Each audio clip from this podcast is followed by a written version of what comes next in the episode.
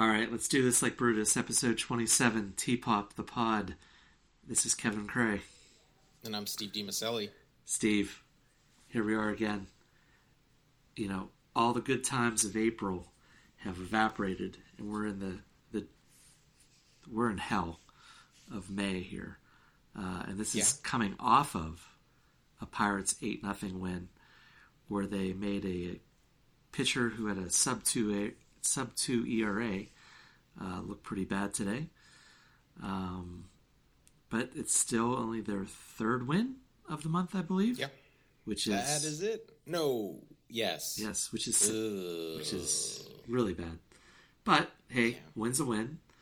And we just got to get through this terrible month, and hopefully June will get them back to respectability. But whose turn is it on the old safe space tonight?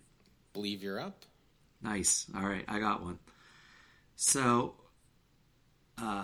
here we are on May 17th of the year 2023, and Derek Shelton, I know you're listening. I know you listen every week. I hear through back channels you're a huge fan. I beseech you, whenever Connor Joe is starting in the lineup, please, for the love of all that is holy, bat him leadoff. And this is not going to be an anti-Ke'Bryan Hayes screed. It could very easily go into that, but it's more of a pro-Connor Joe screed.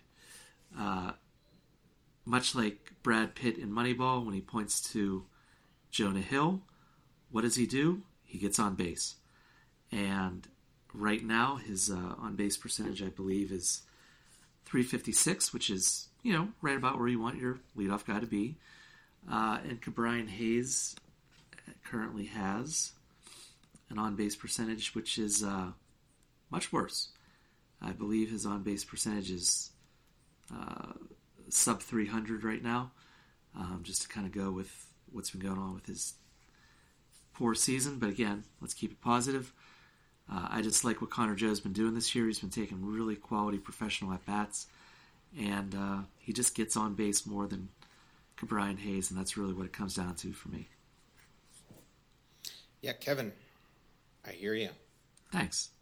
Yeah, I decided to kind of keep it a little positive this time. So yeah. All right. So look, like we kind of said in the open, May's been rough. We can talk about Mitch Keller's amazing start on Sunday. Probably mention it later on in the 3-star section, but man, it's been bleak. So, do you have anything else we can talk about besides the actual on-field product? Maybe, and I'm just throwing this out there. There's nothing prepared for this in advance. I just want to be very, very clear. But maybe we can just talk crap on Pirates fans. Yeah. Okay. I'm always down for that. So how do you want to approach this one? So I think that there are a certain type of Pirates. I think there's just certain types of Pirates fans, just like certain subsets of Pirates fans, and they just fit neatly into different boxes. I threw some in the rundown. Do you want to go ahead and just set me up with some of these? Set me up with some softballs and yeah. And I'll try to hit them out of the park. All right, so your first one here you have listed is baseball experience fans. Yeah, so these are the people that just kind of they go to the game because they just enjoy baseball and they like doing like ballpark things. They're there because, you know, it's just a good time. You know, they're. You know, and they are concerned with the outcome, and obviously they'd much rather see the Pirates win than lose. But at the end of the day, they're not going home and unhappy, and they may not follow the team all that much in between games. So, so I think even within this group of fans, I think we have some sub-demographics. Okay, so I think the first sub-demographic is the functional alcoholic. And they are the people that are just looking for an excuse to drink on a Tuesday night. You know, then from there, I think that we have people that their dad was you know, from Pittsburgh, and they're just back in town, and they want to have themselves a Primanti sandwich, you know. So those type of people. And then we also have current dads who are, you know, just trying to take their kids to games so they have a special childhood. You know, really great dads, and we also have mediocre dads who are just trying to take their kids to games so they can pat themselves on the back on the way home and say that they did something today. Wow. So before you got into the subset, like when you're still doing like the baseball experience, you had my wife like perfectly pegged, and then you got and then you got into functional alcoholic, and I'm like, uh-oh, don't say anything. don't say anything. You shouldn't even be bringing this up right now. I know. So, yeah. But I would say that she fits in. I mean, maybe I was wrong in saying great dads, because I think that there's plenty of women and moms out there that want to do the same thing for their kids too. So maybe she fits into that category. But you know, I think, you know, there are definitely people, and I'm taking the lowest denomination, or you know, or lowest common denominator for these experienced fans. Yeah. There's a lot of people that just go to games and just want to hang out and just be there, and you know, get some sun or get you know, and like I said, maybe get a drink, you know, they don't have to tie one on necessarily, you know, but, you know, they're just there. They're there to hang out with friends. They really don't. Sometimes they barely walk the game. You know, they're cruising the concourse and things like that. You know, I would 100% say that my wife fits into this category, but I think she's so generally disinterested that it's hard to even call her a fan. So I don't think this is unfair. I don't think that's unfair. But I mean, like, really that benign version of what I'm describing is really, you know, that's really what your wife is. That's really what the baseball experience fans are. So the guy that was like hanging out with us last August when we cooked up this crazy idea for a podcast after about 4 beers. Sure.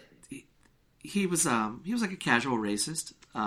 Right. Yeah. You know, very just. You know, does he throwing it out there? Does he toss? Does he fit into this category? Or? Yeah, he's 100% the casual baseball fan.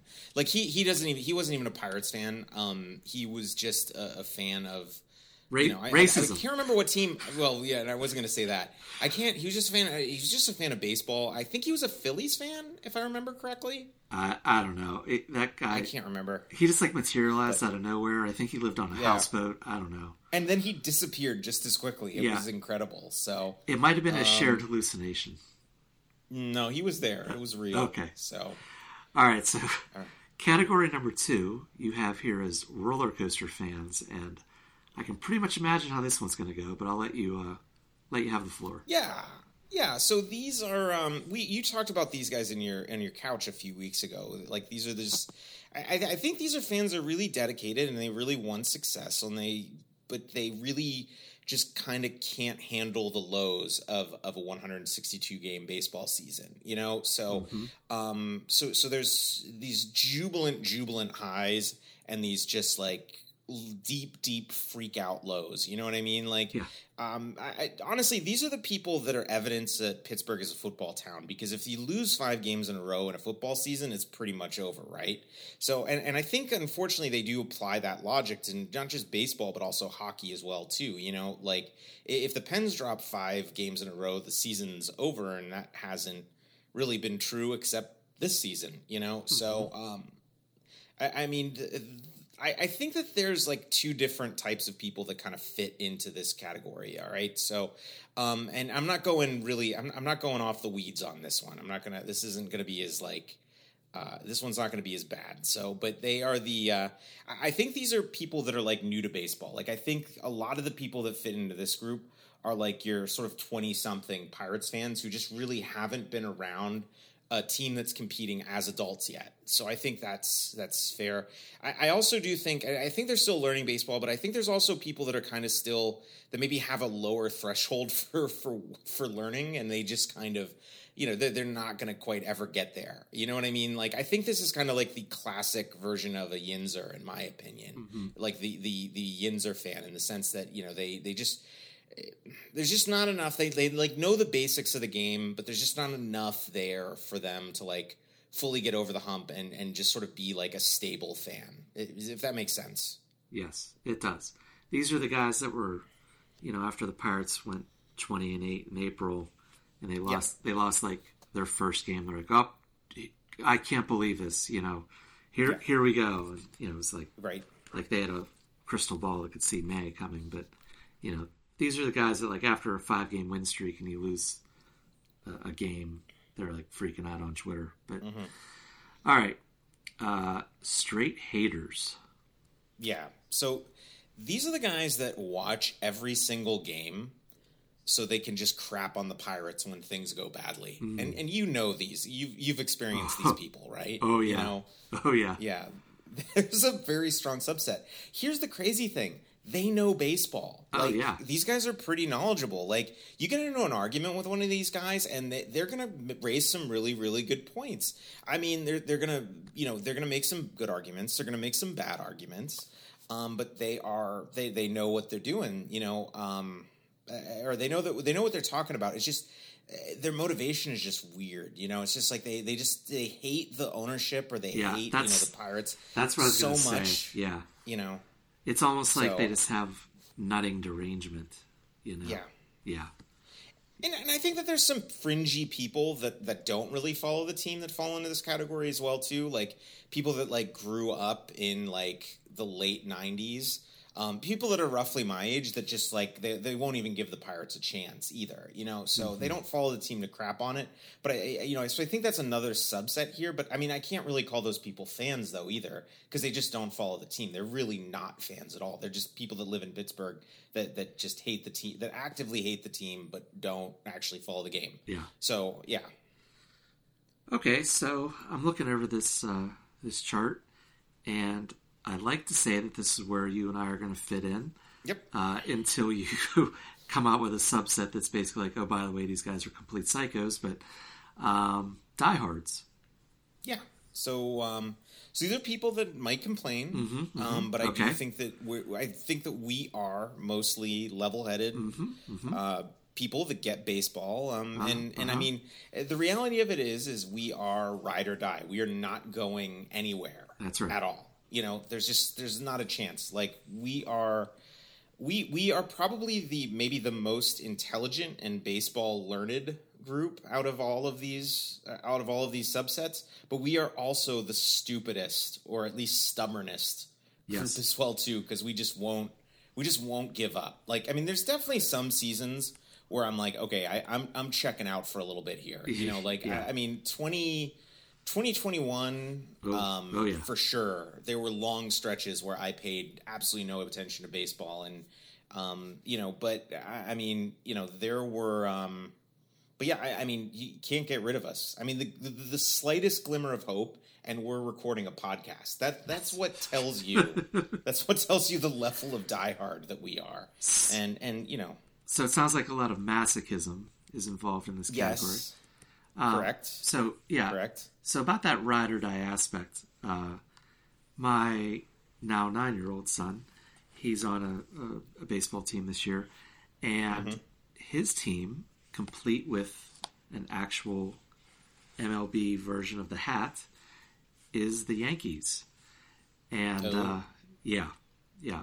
So whenever he's up and he does something good, or his team does something good, I shout out, "Go Blue!"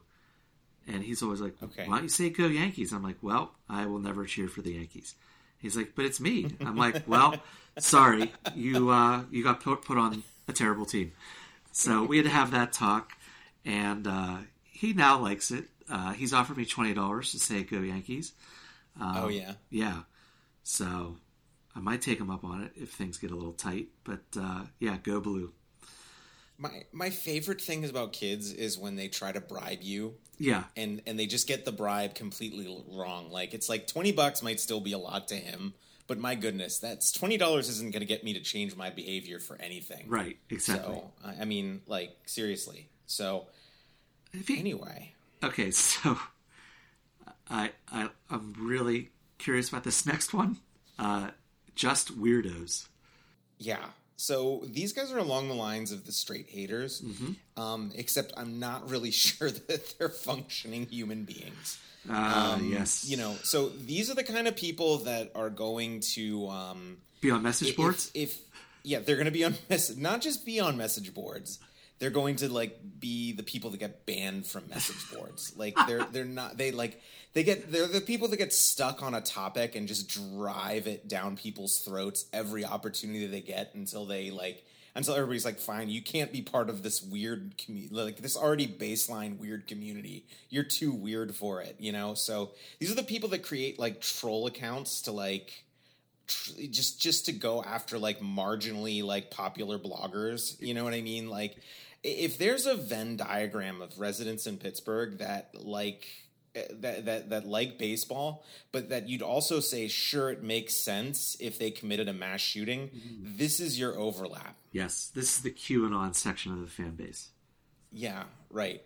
So, yeah, just your conspiracy theory in general types, yes, you know? Yes. So, this is the kind of people that are going to have like weird nutting theories and things like that. Yes. You know what I mean? Like, you know, that's the sort of person that we're talking about here. And then last but not least, I have a feeling this was going to be rather self-explanatory. Old people. Yeah, and sadly, this is really, there's not, you know, just by natural cause, of course, there's just not as many people that are quite like this as they used to be. But, I mean, these are just the folks around Pittsburgh that you just see on the front porch just with games on the radio every night and or on the TV in the kitchen. And, you know, they're asleep by the third inning. And, you know, they don't actually get to as many games as much as they used to because they're terrified to drive in Pittsburgh after dark, you know, but they are, they're still loyal fans, you know, it's just, it's kind of, it is sad. This is a declining demographic, but my Jody's grandmother, I think would have been included in this because she would just have whatever was on KDK at the time, you know, while she was just outside of her house, like on a nice summer night, just listen to a game. You know, sadly she's passed. But there's still a lot of folks that are just like her that are still kind of hanging on to that sort of old school sort of like Pirates fan mentality, you know, and these are also folks that have been through the really, really good times. And I mean, they're obviously very casual at this point, but I think they're also still very, very loyal. What percent, total ballpark, but what percent of Pirate fans would you say are 65 or older? What percentage of the fan base? Yeah. I would say, probably still in the like 30%. I mean, you figure a lot of the Florida folks are still in that demo. Mm-hmm. You know what I mean? But I think there's a lot that are between like that are basically like 40 to 65 though too. I think there's a fair amount. Slow down on the 40 to 65. That's a no, right? Yeah, I don't want to put us. Never mind. I just put us in that category. That is a broad. That is a broad camp. Yeah. I mean, I think you get younger than that and you get into that, like, you know, that baseball experience fans are like the roller coaster fans. And again, not that roller coaster fans are bad fans. I think roller coaster fans are actually very, very good fans. They just don't know how to fan yet. Yes. Quite right. So, but yeah, I think maybe it might be higher than that. And I think a lot of the people that are like the spring training crowd, those types of folks, the moved from Pittsburgh to Bradenton crowd would certainly be among this subset as well too. Well, I enjoyed that discussion. You've really had you've been brewing up some of those takes for a while. So yeah.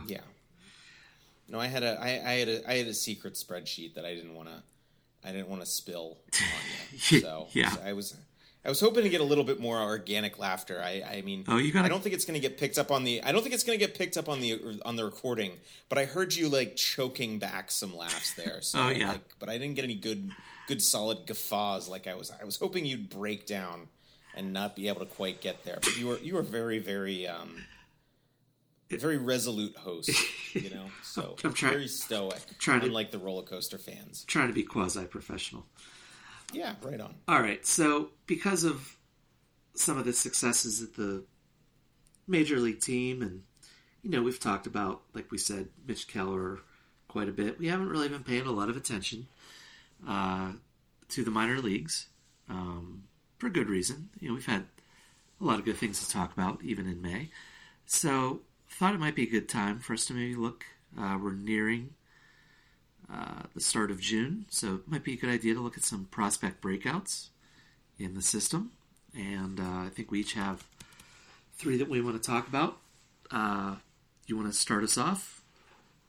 Yeah, so, and again, I think this is, we're starting to get into the sample size where you can really sort of say if a player is breaking out. You're past that 100 plate appearances by a good margin, you know what I mean? Like, you can make anything happen for 80 plate appearances. Yep. You know, the folks now are, this is more than a hot streak at this point. You know, this is like an extended run if they've been able to maintain this. And in all likelihood, these players have had some ups and downs at this point. So my number one breakout, and I do have four, so I do want to chat about all four of them. Sure.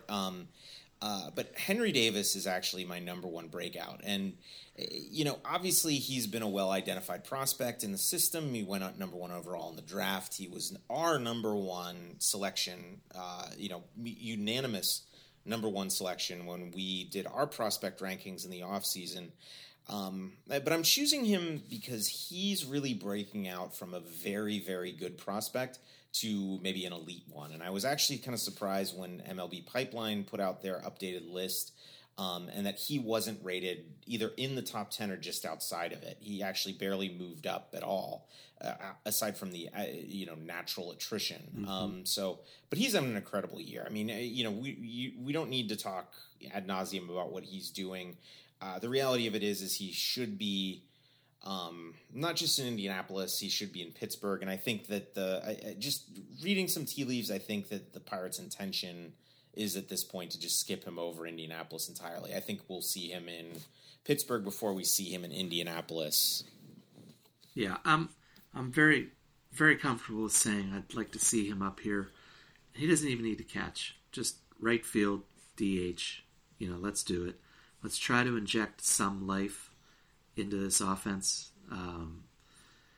and just you know, let's see what we got here. It feels as if Endy is going to be the more refined defensive catcher. So let's start thinking about Henry Davis's long-term future. So I agree with you. I mean, obviously we didn't really need to come out and say that one, but he has elevated up another tier, I believe, like you said. Okay, so I'm going to go a little bit off the beaten path with my first one, and I'm going to go with Emmanuel Torero.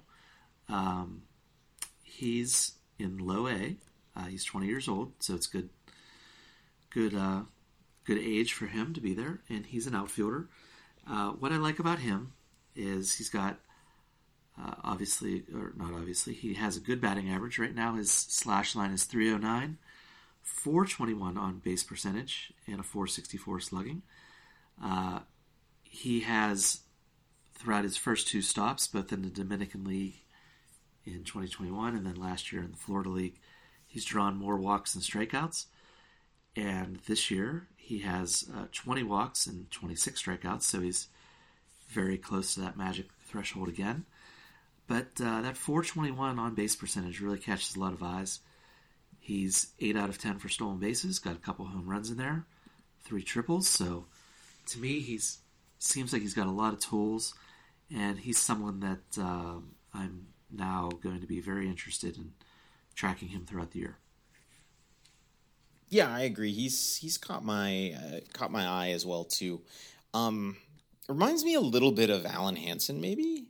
Does that seem fair? Like a fair early comp? Like, I mean, obviously Alan Hansen, he didn't really deliver in the long run. I mean, he had a nice long cup of coffee, you know, versatile, played a bunch of defensive positions. You know, at the same time, good K rate, you know, good walk rate, you know, reasonable on both of those accounts. A good, nice chunk of power. Yep. So, I mean, similar age. So yeah, maybe, I mean, I don't think it's, hopefully this guy just kind of puts it all together, you know, in the upper levels. So who you got next? Okay, so I'm going to go with Sung-Chi Chang. He is currently playing shortstop in Greensboro. Mm-hmm. He's kind of an unsung prospect, but he's having a great year. MLB Pipeline had him as 29th in the system. Mm-hmm. If he keeps doing what he's doing right now, though, I think he might be a fringe top 100 prospect. He's, Greensboro is definitely like a power park. In terms of not a power park, it's just a really like short fence. So it inflates power numbers. Chang has 5 home runs, and I think 4 of them are on the road. He's also got, a bunch of triples. He's a really good base runner, hitting for average. I think he's back to where he has struck out as much as, or has walked as much as he struck out. If it's not quite there, it's very, very close. Mm-hmm. So he's got a really strong hit tool. He's got emerging pop, and he may not stick at shortstop, but he's certainly going to find a defensive home. He's athletic enough. And he's a pretty good shortstop as far as I can tell. Yeah. This is a great pick. And I do agree with you pretty much across the board, especially the fringe top 100. I could see him, like you said, be on the fringe or be in that honorable mention guy to watch category. He is someone that's very intriguing to me as well. The only caveat is that he is listed as 5'7", 154, which is... Yeah, no problem with that. Midgety for a baseball player. For a baseball player. It's fine. Not judging. It's fine. You can do it. Okay. I'll be fine. All right. So I'm going to go with, I don't want to say he's off the radar, but maybe for some casual people, they aren't aware of Thomas Harrington.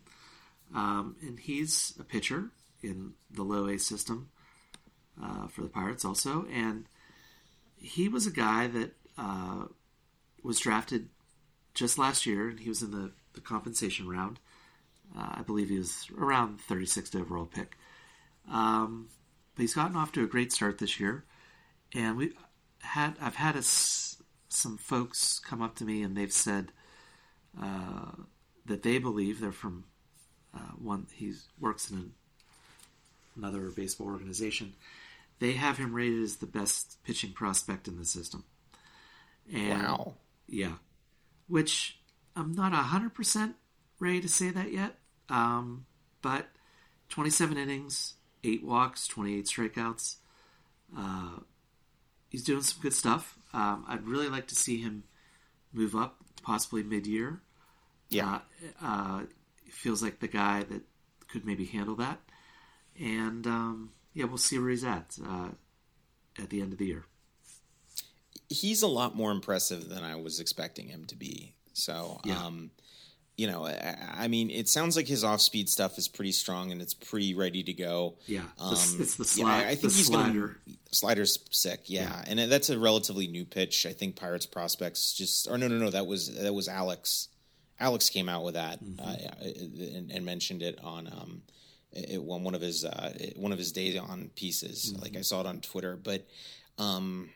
So that's a relatively new pitch for him, and it seems like it's very, very successful, and I think he's a guy that's going to move rapidly through the system. And like I said, I agree with you. I think I think by the end of the year, he is definitely at Greensboro, and I think there's a chance that he even makes it as high as Altoona. Yeah, that'd be amazing. All right, so who do you have next? So I have I've got Trace Gonzalez. So he was the 5th round pick from last year. So not sort of middle round pick, but not a huge ceiling guy. But at the same time, I think he's got a chance to be a useful piece. Seems to have a really solid hit tool. He hits for a little bit of power, but. He's just he started the year in Bradenton, was a little too old for the level, and now he's now he's in Greensboro, and he's still doing what he's doing. So do I think that he's an elite prospect? No, I don't. But I do think that he's a guy that's going to start moving into like the system top 30 lists very, very soon. And I think there's a good chance that he can become like a good utility guy, or maybe a piece that gets thrown in on a trade, you know, down the line. Like, you know, so I mean, I think he's naturally a third baseman. You know, the system is, you know, we're obviously Ke'Bryan's in the majors. I think he plays the outfield as well, though, too. I think he might play center. So, I mean, he's a pretty versatile guy. You know, he's drafted as a third baseman. I think he's been playing the outfield, though, mostly this year. But, mm-hmm. But no, I mean, he's going to be, you know, at some point in time, you hope that the Pirates are going to put themselves in a position where they have to start making trades, and they're going to have to start trading some guys that are going to provide some value at the major league level to other teams. And I think he could potentially be one of those guys. But if the worst case scenario, I think he could be a really good utility player for the Pirates. All right. So my last breakout, I'm going to go with Owen Kellington. He was a 4th round pick by the Pirates in 2021 out of the hotbed of Vermont. This is his first year in full season ball. And he's 20. And through his first 19 innings, he has 28 strikeouts and 8 walks. And he's acquitting himself very well. I don't think he has quite the ceiling of a Harrington that I just talked about, but no. He's definitely a guy that, you know, he's going to take a while to get through the system, but I do think he could possibly be a solid number 3, maybe a number 4 type of pitcher. Yeah, he was a hot mess last year. Yes, he was in the limited amount of time that he pitched, but he's come a long way in the past season. You know, young for level, he's not going to overpower anybody, but he's kind of that classic like sort of junker. You know, like yeah. So he. A lot of movement on his stuff, from what I understand. You know, he's got some, you know, fairly developed pitches, you know. But, I mean, he's getting a lot of swing and miss at this point, you know, whereas last year, like I said, he wasn't, you know, control was just all over the map. So he's doing a heck of a job and made a lot of improvements this past year. He is going to be a fun one to follow. That's for sure. So my final pick is along the lines of Kellington, but he's a little bit older. And a little bit more advanced, and that would be Sean Sullivan, who had another really good start today for Altoona. Yep. He's got a really strong ERA. Again, not going to really overpower people, but I mean, he's got a lot of movement on the pitches, from what I understand. I mean, he can ramp it up. There was at least one pitch where I saw this season where I think he was in Reading and the announcer commented that he got up to 95. So he can ramp it up a little bit, but I think he's more about movement on his fastball than he is anything. So but I think he's an interesting prospect. I think it reminds me a little bit of JT Brubaker in the sense that he was an underrated sort of college pitcher and nobody really paid any attention to him, and all of a sudden boom, he's in the majors, you know. So you know, he's younger at level and shorter than JT Brubaker, doesn't have the velocity either, but I think he's a really interesting pick, and I think he's, you know, he could very easily slot into a middle relief role. He could very easily be a 4th or 5th starter, and do so in the fairly near term. All right, so we talked about the minors, and we talked about everything but the major league team, but, you know, it's probably time to actually talk about the major league team and talk about some 3 stars. Steve, you want to lead us off? Sure. So my 3rd star would be Rich Hill. So I thought he had a very good start today against Detroit. I think he had an okay start that was a little spoiled by an error of his own doing, you know, the last time he pitched. But I do think that he was I thought maybe he did a little better than maybe his score line indicated after the last one. So I think he had a pretty good week. All in all, I mean, I'm to a point now where I'm not like, well, here comes his turn in the rotation again, like I was the first 2-3 weeks of the season. I think he's actually been a pretty solid signing so far. Like I enjoy watching him pitch. You know, it's nice to have guys that are older than me and also were born after I graduated high school on the roster at the same time. That's just a really It's a weird combination. Yeah. Yeah. All right. So for my number three, I'm going to go with Dari Moretta. Today, a little recency bias, of course, but today he had a nice inning of work where he struck out the side.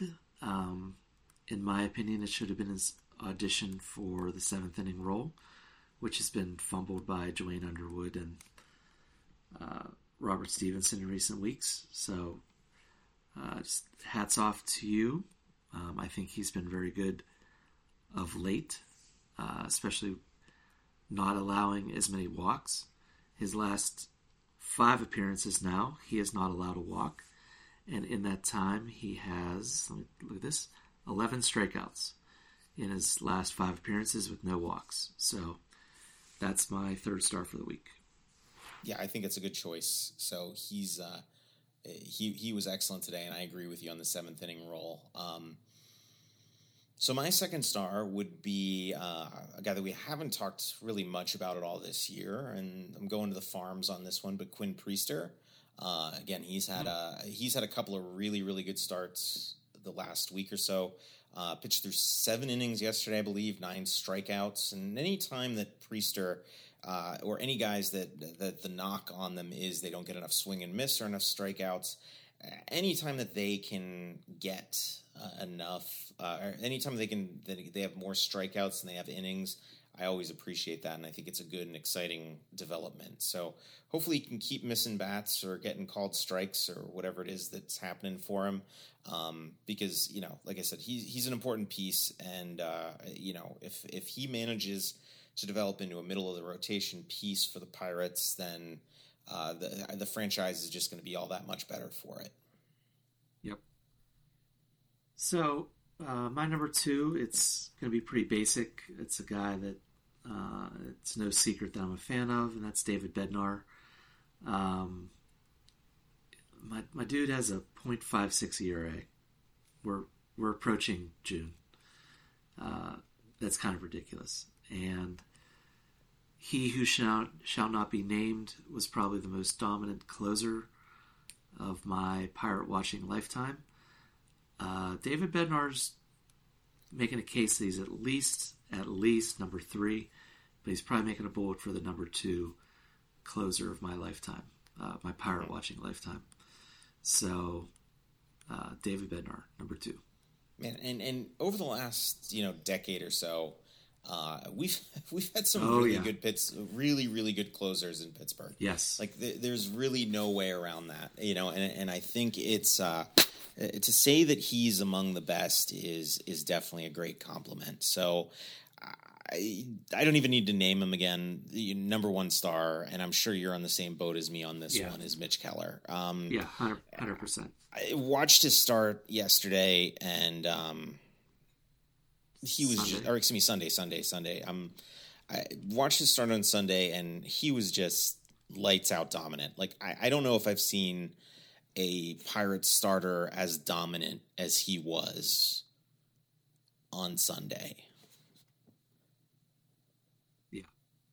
I mean, the Orioles are a really good team. Mm-hmm.